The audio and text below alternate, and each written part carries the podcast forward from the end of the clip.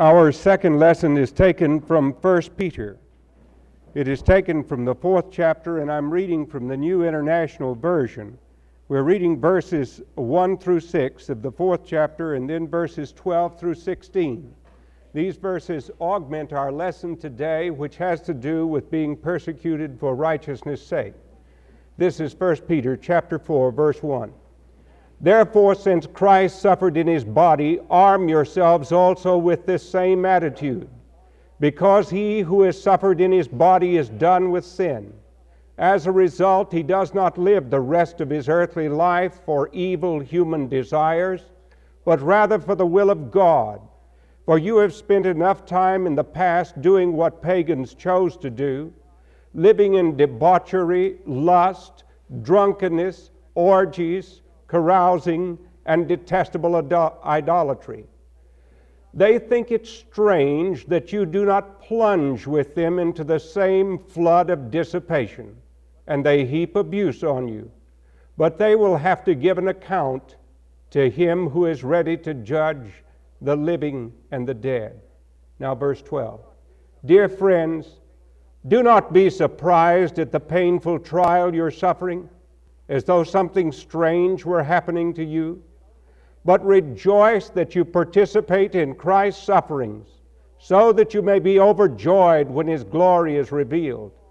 If you are insulted because of the name of Christ, you're blessed, for the Spirit of glory and of God rests on you. If you suffer, it should not be as a murderer or a thief or any other kind of criminal or even as a meddler However, if you suffer as a Christian, do not be ashamed, but praise God that you bear that name. For it is time for judgment to begin with the family of God. And if it begins with us, what will the outcome be for those who do not obey the gospel of God? Amen. If you received one of these little bulletin inserts, which is in your bulletin. You will note on the first page of it, down toward the bottom in blue, services were packed and lasted a minimum of four hours each when former astronaut Jim Irwin recently toured six cities in Russia. Drivers for his group were arrested twice, and Soviet police personally observed several meetings. Irwin, who now heads the High Flight Foundation, a Christian outreach, said, Quote, frequently Christians ask me what believers have to sacrifice to be a Christian in the United States. I found it difficult to answer. He found it difficult to answer because in America we have peddled and pervaded across its land a Christianity that really demands very little of its people, but it is put forward for its emotional benefits to lull us in our fears and to comfort us in our loss, to make us celebrated athletes or successful businessmen or great show people. We have often become so worldly that there is so little distinction between those who claim to be followers of Christ and the world that we do not know the difference. So we're really not worth persecuting. Now, Jesus said, Blessed are those who are persecuted for the sake of righteousness, because the kingdom of heaven is theirs. Yours is happiness when men shall heap their insults on you, and shall persecute you, and shall say all kinds of evil things against you for my sake. Your reward will be great in heaven, for that is the way it was with the prophets which were before you. Now then, Let's stop and think about how this applies to us for a few moments. If we have lived as Jesus told his people to live in the Beatitudes, these attitudes which ought to be, in this designation of the character and the conduct of a Christian, if we reckon ourselves to be poor in spirit, to the place that we want God to come in and dwell our lives, if we reckon ourselves to mourn for sin, not only the sin in our own lives, but for the sin around us in the world, if we are disciplined, if we become meek and teachable and coachable, so that as we live, our increase of years brings an increase in an understanding of His ways in dealing with us, which we apply in our daily walk for the glory of God. If we, being recipients of this grace, know the righteousness, that is, the ability to discern between what is right and wrong in our relationship with God and man, and we receive the mercy of God for the forgiveness of our sins and show that mercy to other people. If we become pure in heart, rejecting the debauchery and the filth which is so often pervading around us, and look at God and His purpose and will for our lives, if we become reconcilers, peacemakers, who reach out to others and seek to draw them together in Him, why on earth should we be persecuted? We would be persecuted and are persecuted when we do these things because we're different from the world about us. One of our elders asked me last week if I planned to say something about the sale of alcohol this week because our program is broadcast. Of course, preachers used to always preach temperance lessons. You used to get these in the Sunday school papers. But have we really become better disciplined about alcohol? I don't think so. There's a higher percentage of alcoholism now than ever in the history of the United States. I saw a man that I used to know years ago as a friend, Joe Califano, making a report on the NBC program last week, the Today program, about the Surgeon General's new determination of cancer in tobacco. And I'm glad that he made it because I think we ought to be aware of anything that causes misery and pain. But I don't know of any other one single thing that causes as much harm in the United States of America today as alcohol. And yet I wonder what's happened to all the lions of the pulpit when it comes to preaching and speaking against it and seeking to do without it, not because it's liquid sin, but because we want to set a better example for those who are round about us. And because we do want to at least clean up one area of our lives and stand for Jesus Christ. May I say to you that Years ago, when I first, as we said in Texas then, surrendered my life to preach, I did not want to be a preacher. I've often said it, I thought the only thing worse than being a preacher would be to be an undertaker. And, and I didn't want any part of it. And I, I said to God, Look, you let me be a lawyer, I'll make a lot of money, I'll give you half of it. You, you let me be a politician, and I'll do all these things. Let me do anything, but please don't make me go into the ministry. That was the one thing I sought to avoid. And when I made the talks in church and people came up to me and told me what a fine minister I'd make, it used to just make my blood boil. I thought, my goodness, I don't want to be a preacher. Why don't they leave me alone? And uh, then I came to the place with God where I learned that you don't call the shots with Him. You kneel and you ask Him what He wants you to do, and you follow His calling. And I knelt one night in a house in West Texas, and I surrendered my life to do whatever God wanted me to do, even be a preacher. I thought that was the ultimate. And, and then uh, uh, I remember a little country church in a little town called Happy, about 17 miles south of Canyon City, where Palo Duro Canyon is. They had a little Presbyterian church there, and it had all of 35 members. They didn't want to close it down, and there were some cowboys who came to it and some wheat farmers. And the presbytery of Dallas, which controlled it, which was 400 and something miles from out there, uh, sent an executive secretary out there to interview me because they understood I was a candidate for the ministry. And they asked if I would take this uh, little church. And I agreed to do so as a student when I was a junior in college. And uh, I must have preached more trial sermons than any preacher. I went there and preached Sunday after Sunday, and then finally the poor folks took me as their pastor. I remember an old trail driver from years gone back whose name was Jess Kuykendall, an old cowboy.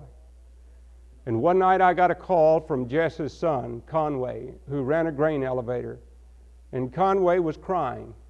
And he said, Can you come to the house? And I came to the house. And Conway had a brother who had just graduated from the University of Texas with his master's degree. He had a little pocket New Testament with him when he was killed. He had made a, made a decision for Christ uh, up in some meeting up in Colorado Springs, and he had written about it in the back of his New Testament. Conway had it, He was crying. His brother and his mother and Jess had been driving from the place where we lived toward Amarillo to go to Bonham, Texas, to a cattle sale where, of all people, Sam Rayburn was selling off some of his cattle herd. He used to be the Speaker of the House of Representatives. And Jess knew him, and they were going there for the cattle sale. And on the way, two drunks pulled out of a, a bar on the side of the road, and they came onto the wrong entrance of a highway, hit their car head on, and killed the young man who had just graduated from the University of Texas and his mother and crippled up Jess. The first funeral that I ever had, and the only funeral that I ever had, where there were two coffins in front of me. I was scared to death because I didn't know how to conduct a funeral. And the Methodist preacher very graciously had the service in his church. It was a larger church than the little tiny Presbyterian church, and the thing was packed full of people the Methodist preacher, I always thought he was kind of sissy, but he was a very uh, compassionate man, but he did a very brave thing. Uh, I remember at the end of the service, it was all the people were standing in the back who couldn't get in and outside, and the Methodist preacher, who did not want to see those bars up and down the highway, said at the conclusion of the service when people stood and passed by to view the remains of those who had died, he said, All of you who voted to put alcohol in our town, come by and take a good look at your vote. And he sat down.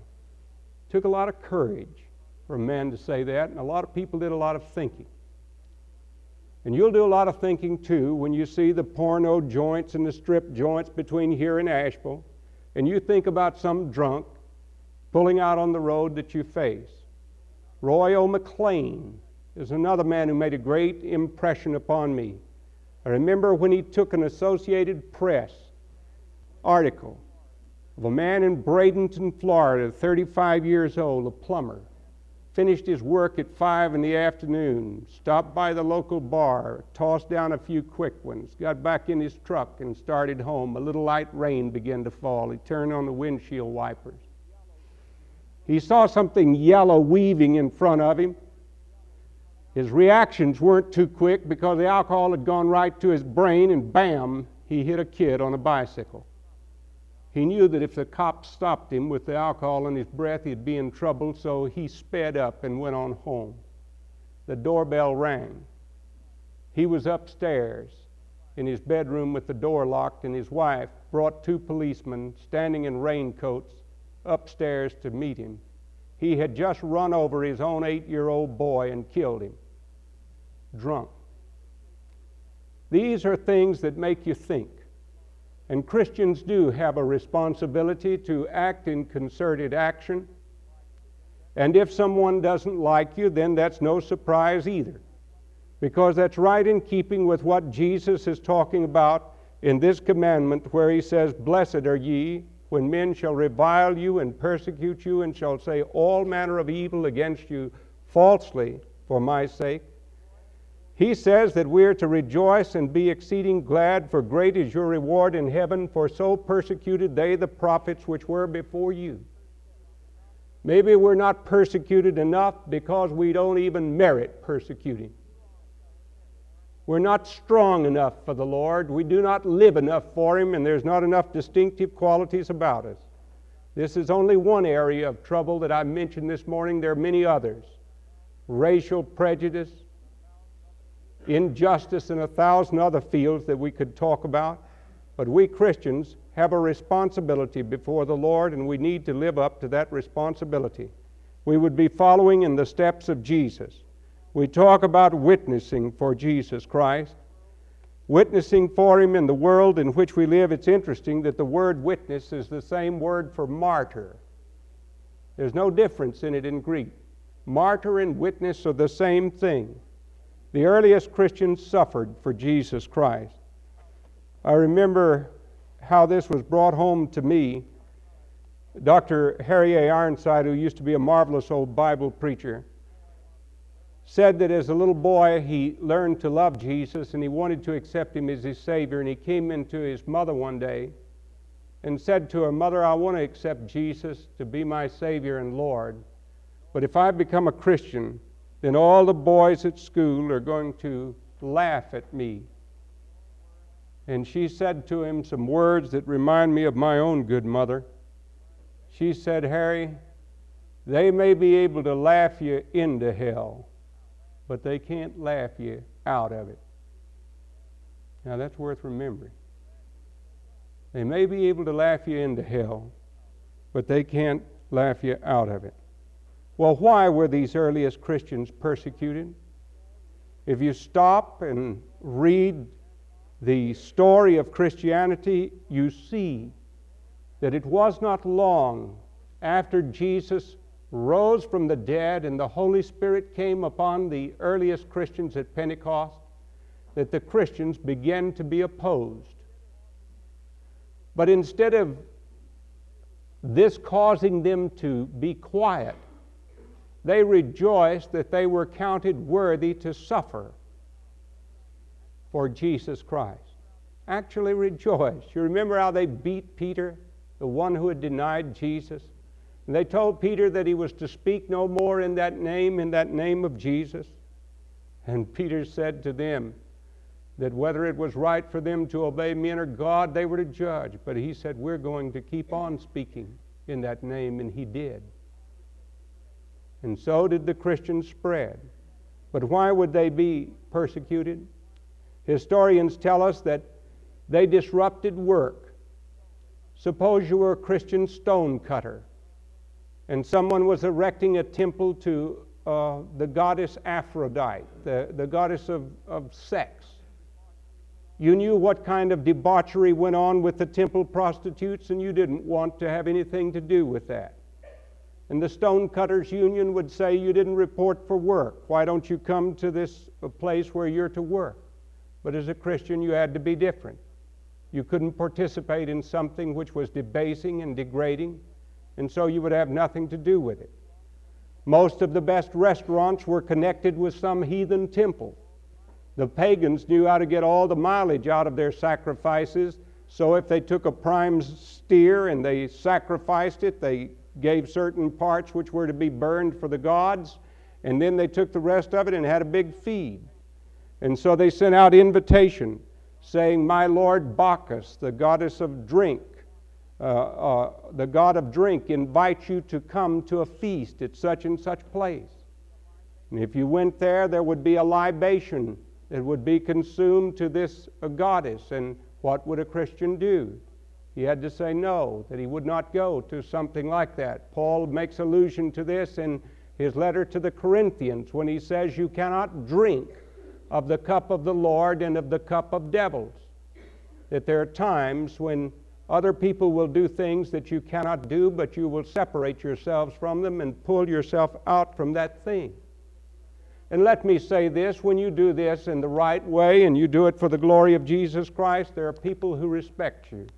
It's been a long time ago now, and I don't think I'll be misunderstood if I say it. But I used to be close to a president of the United States. And once I came into the uh, Oval Office of the White House when the drinks were being served, and he was talking to someone about me, and he didn't know I was standing in back of him. And he said, Now, old Calvin is coming in, and he said he doesn't even know what whiskey tastes like. He, he said, We'll have to get him a Dr. Pepper. but you know, he was bragging on them. And he rattled his glass for them to put more in his. But he told them to go and get me the soft drink. Really, he was glad that I didn't take it. It didn't offend him that I didn't take the alcohol. Rather, I think he was proud of it. Uh, he was glad that someone could say no thank you even to the President of the United States. Uh, and I'm not setting myself up as any paragon of virtue. I have many faults that I would like to overcome, uh, but drinking whiskey isn't one of them. Uh, my mother uh, ingrained that into my head. And I'm saying that uh, we Christians can create a witness for Jesus Christ by abstaining, uh, just as we are taught here. Peter Marshall in that first wonderful book that Catherine Marshall wrote about him, A Man Called Peter. Uh, Peter Marshall was in Washington, the chaplain of the United States Senate. Someone asked him to take a drink at a luncheon, and he said, uh, at a dinner, and he said, no, thank you. And they said, why? And Peter Marshall, a very brilliant man, said, Are you really interested, or are you just asking this question? And the man didn't, was a little taken back. He really didn't mean to get into a deep conversation, but Peter Marshall had caught him. And the guy said, Well, I'm really interested. And Peter Marshall said, Okay, we'll have lunch tomorrow and I'll talk to you about it. So they made a date for lunch the next day, and uh, Catherine Marshall called this distinguished citizen Mr. Jones but she called the book Mr. Jones Meet the Master because the next day, when Peter Marshall explained why he had been different, he made a very beautiful and tactful witness and testimony for Jesus Christ and led the man to the Lord. Mr. Jones met the Master.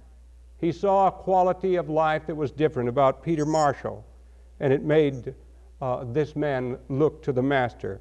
Well, Jesus knew that those who lived the way that Christians were going to live were going to undergo persecution. And knowing this thing, he wished that they would be informed ahead of it about what was happening. That's one of the ways in which you can be prepared for a trial is not to be shocked when it comes your way.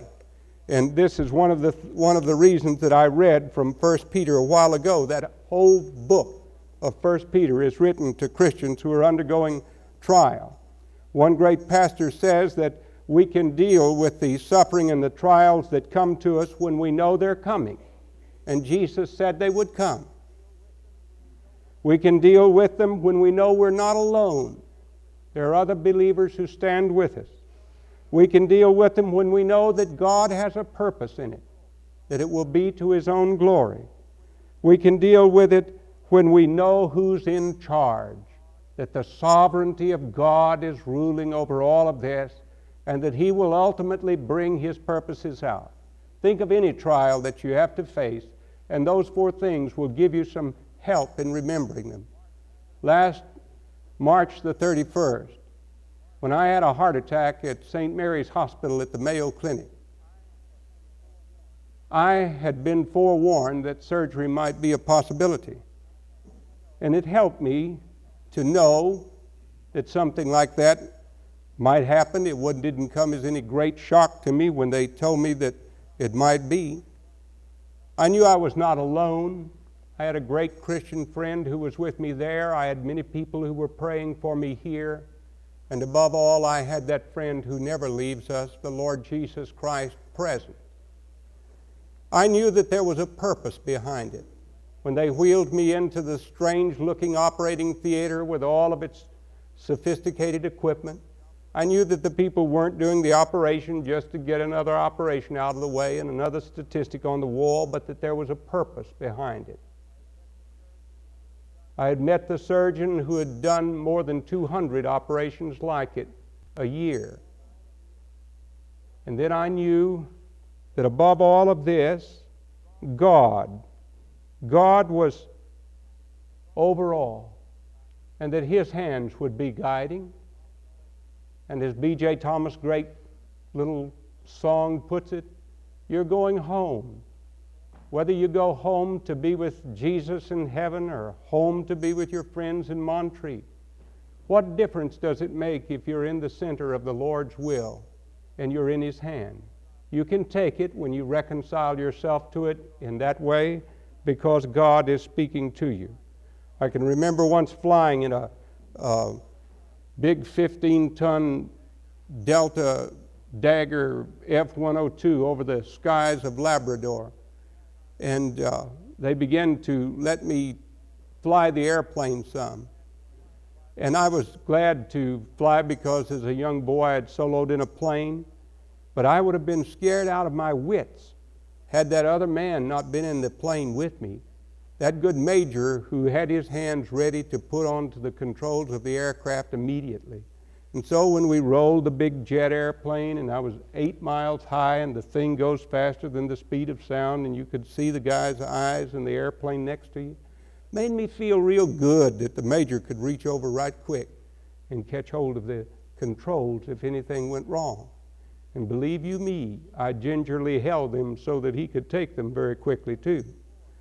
Uh, well, now the Lord has control. This is one of the great doctrines in our church, the sovereignty of God. And this is what Jesus wants us to know here. And this is what makes Christianity uh, begin to speak to the world in which we live when we think of that remarkable address that, that um, Alexander Solzhenitsyn made at Harvard.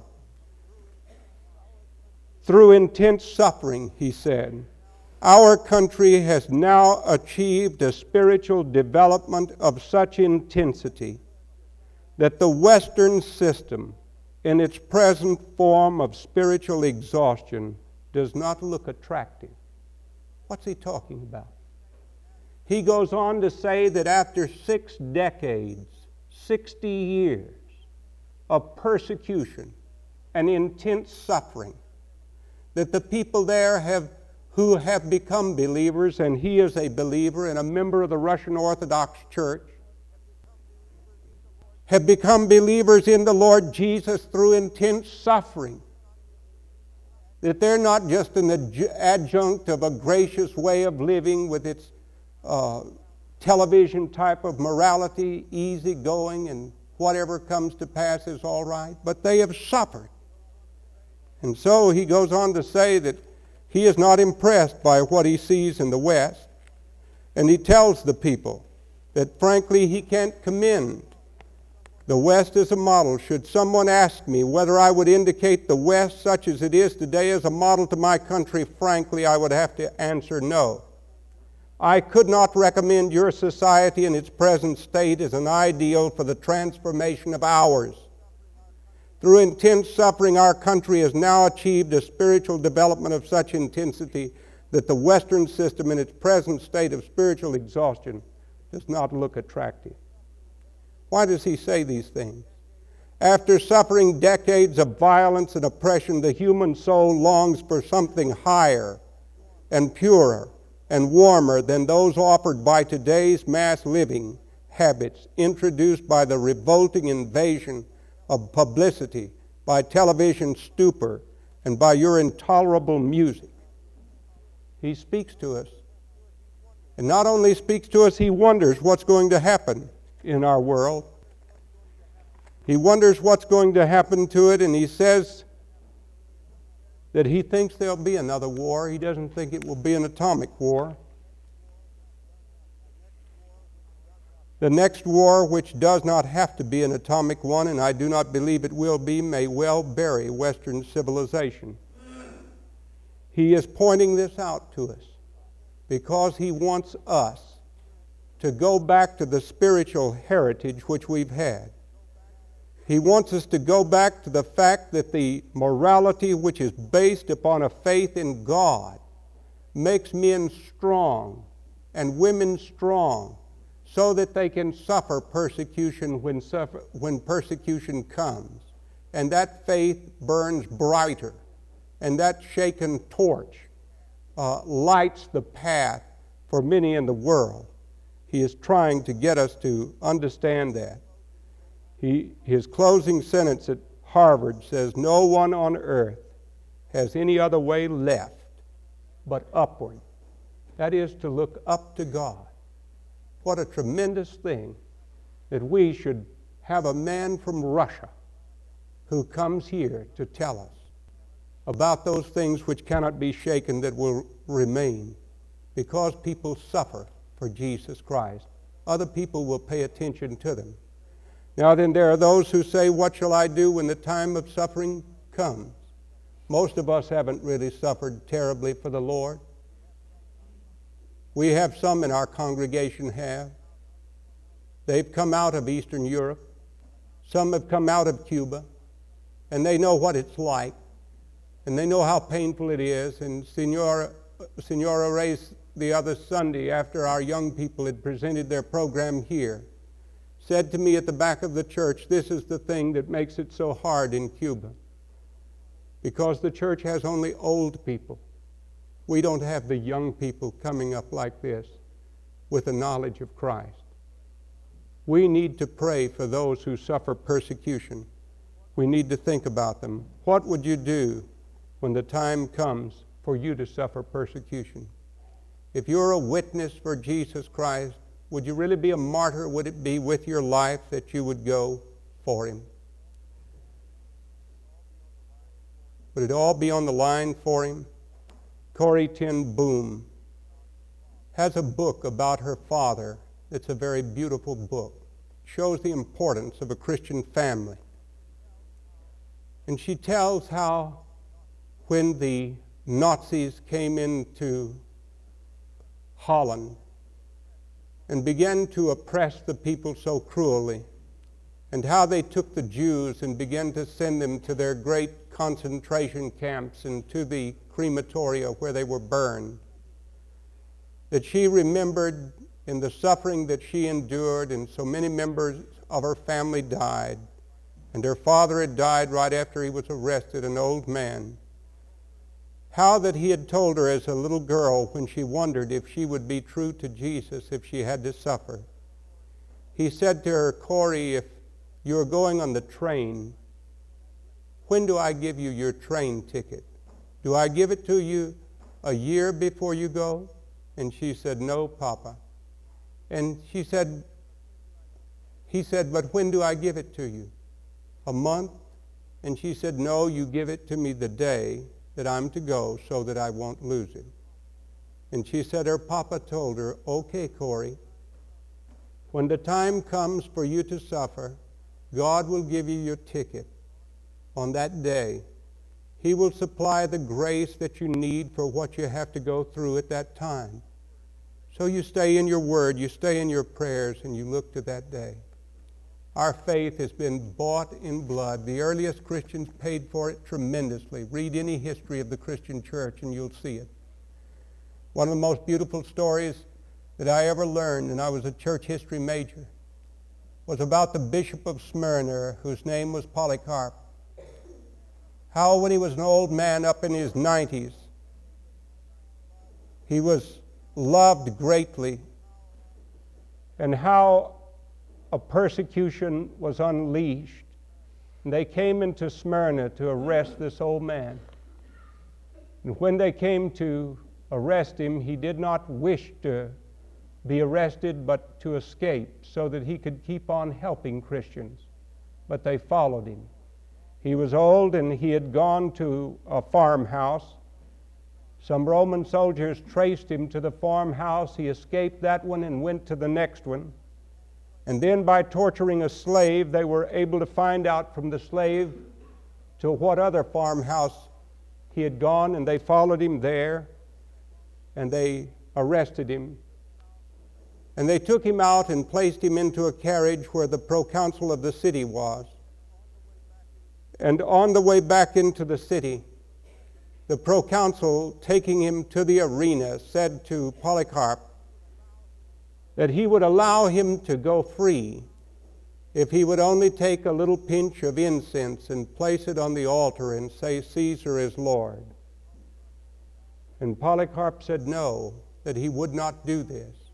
When they arrived at the arena, the proconsul literally shoved that old man who was almost a hundred out of the carriage onto the ground. He spoke kindly to the people who tried to pick him up. They dragged him into the arena. The Roman interrogator there, who did not wish to put the old man to death, but who applied the political test to him again, asked him if he would take a pinch of incense and place it on an altar and say, Caesar is Lord. And I copied from authentic church history records of what happened, his great words. He said, No, I will not take your advice. The man said, But all you have to do is to place a pinch of incense and say, Caesar is Lord. Listen to what this grand old man says. If you are trying to find out from me whether or not I am a Christian, the answer is yes. I am a Christian. If you are asking me whether or not I will burn incense to Caesar as Lord, the answer is no, I will not. He was then threatened with beasts, That didn't work. He was threatened with fire. I love his reply at that. He said, There's going to be a bigger fire than this one day. And there will be a fire in eternity, which is the judgment of God. This fire will last for a little while, and then I'll be dead. But the fire you go to will last forever and forever. Finally, he was given a chance to renounce Christ again, and he said his last beautiful words Eighty and six years have I served him. He has never done me or mine any wrong. How can I deny my Savior and my King? So these are what we have the examples of the holy apostles, prophets, the company of martyrs. There's a great cloud of witnesses watching us. There are untold, voiceless millions in Russia, in China, in Cuba, in the hard places of the world today who love Jesus Christ and who suffer for him and who want us to be like a shaken torch that will burn brightly and that will stand firm for Jesus Christ in, a, in this day in which we live. Our Heavenly Father, we live in the midst of a perishing society. We need to be able to see Thee, Thou who art invisible, and know that behind all of the things that are happening in history, you're working your own purposes out. We need, O oh God, to endure, placing our eyes upon Jesus and being term- determined to be faithful to Him, knowing that He is the ultimate conqueror, knowing that one day He will return again, knowing that He who has died to give us salvation has also granted us the gracious Holy Spirit to teach us how to live the life that will bring greatest honor to Him. Help us to exemplify these Beatitudes. Help us to show that we are the light of the world and the salt of the earth. Forgive us when we have failed Thee, and strengthen us through what we have thought about and learned from Your Word today. Now may the grace of our Lord Jesus Christ, the love of God our Father, the communion and the fellowship of the Holy Spirit, our keeper and our guide, be and abide with you all now and forevermore.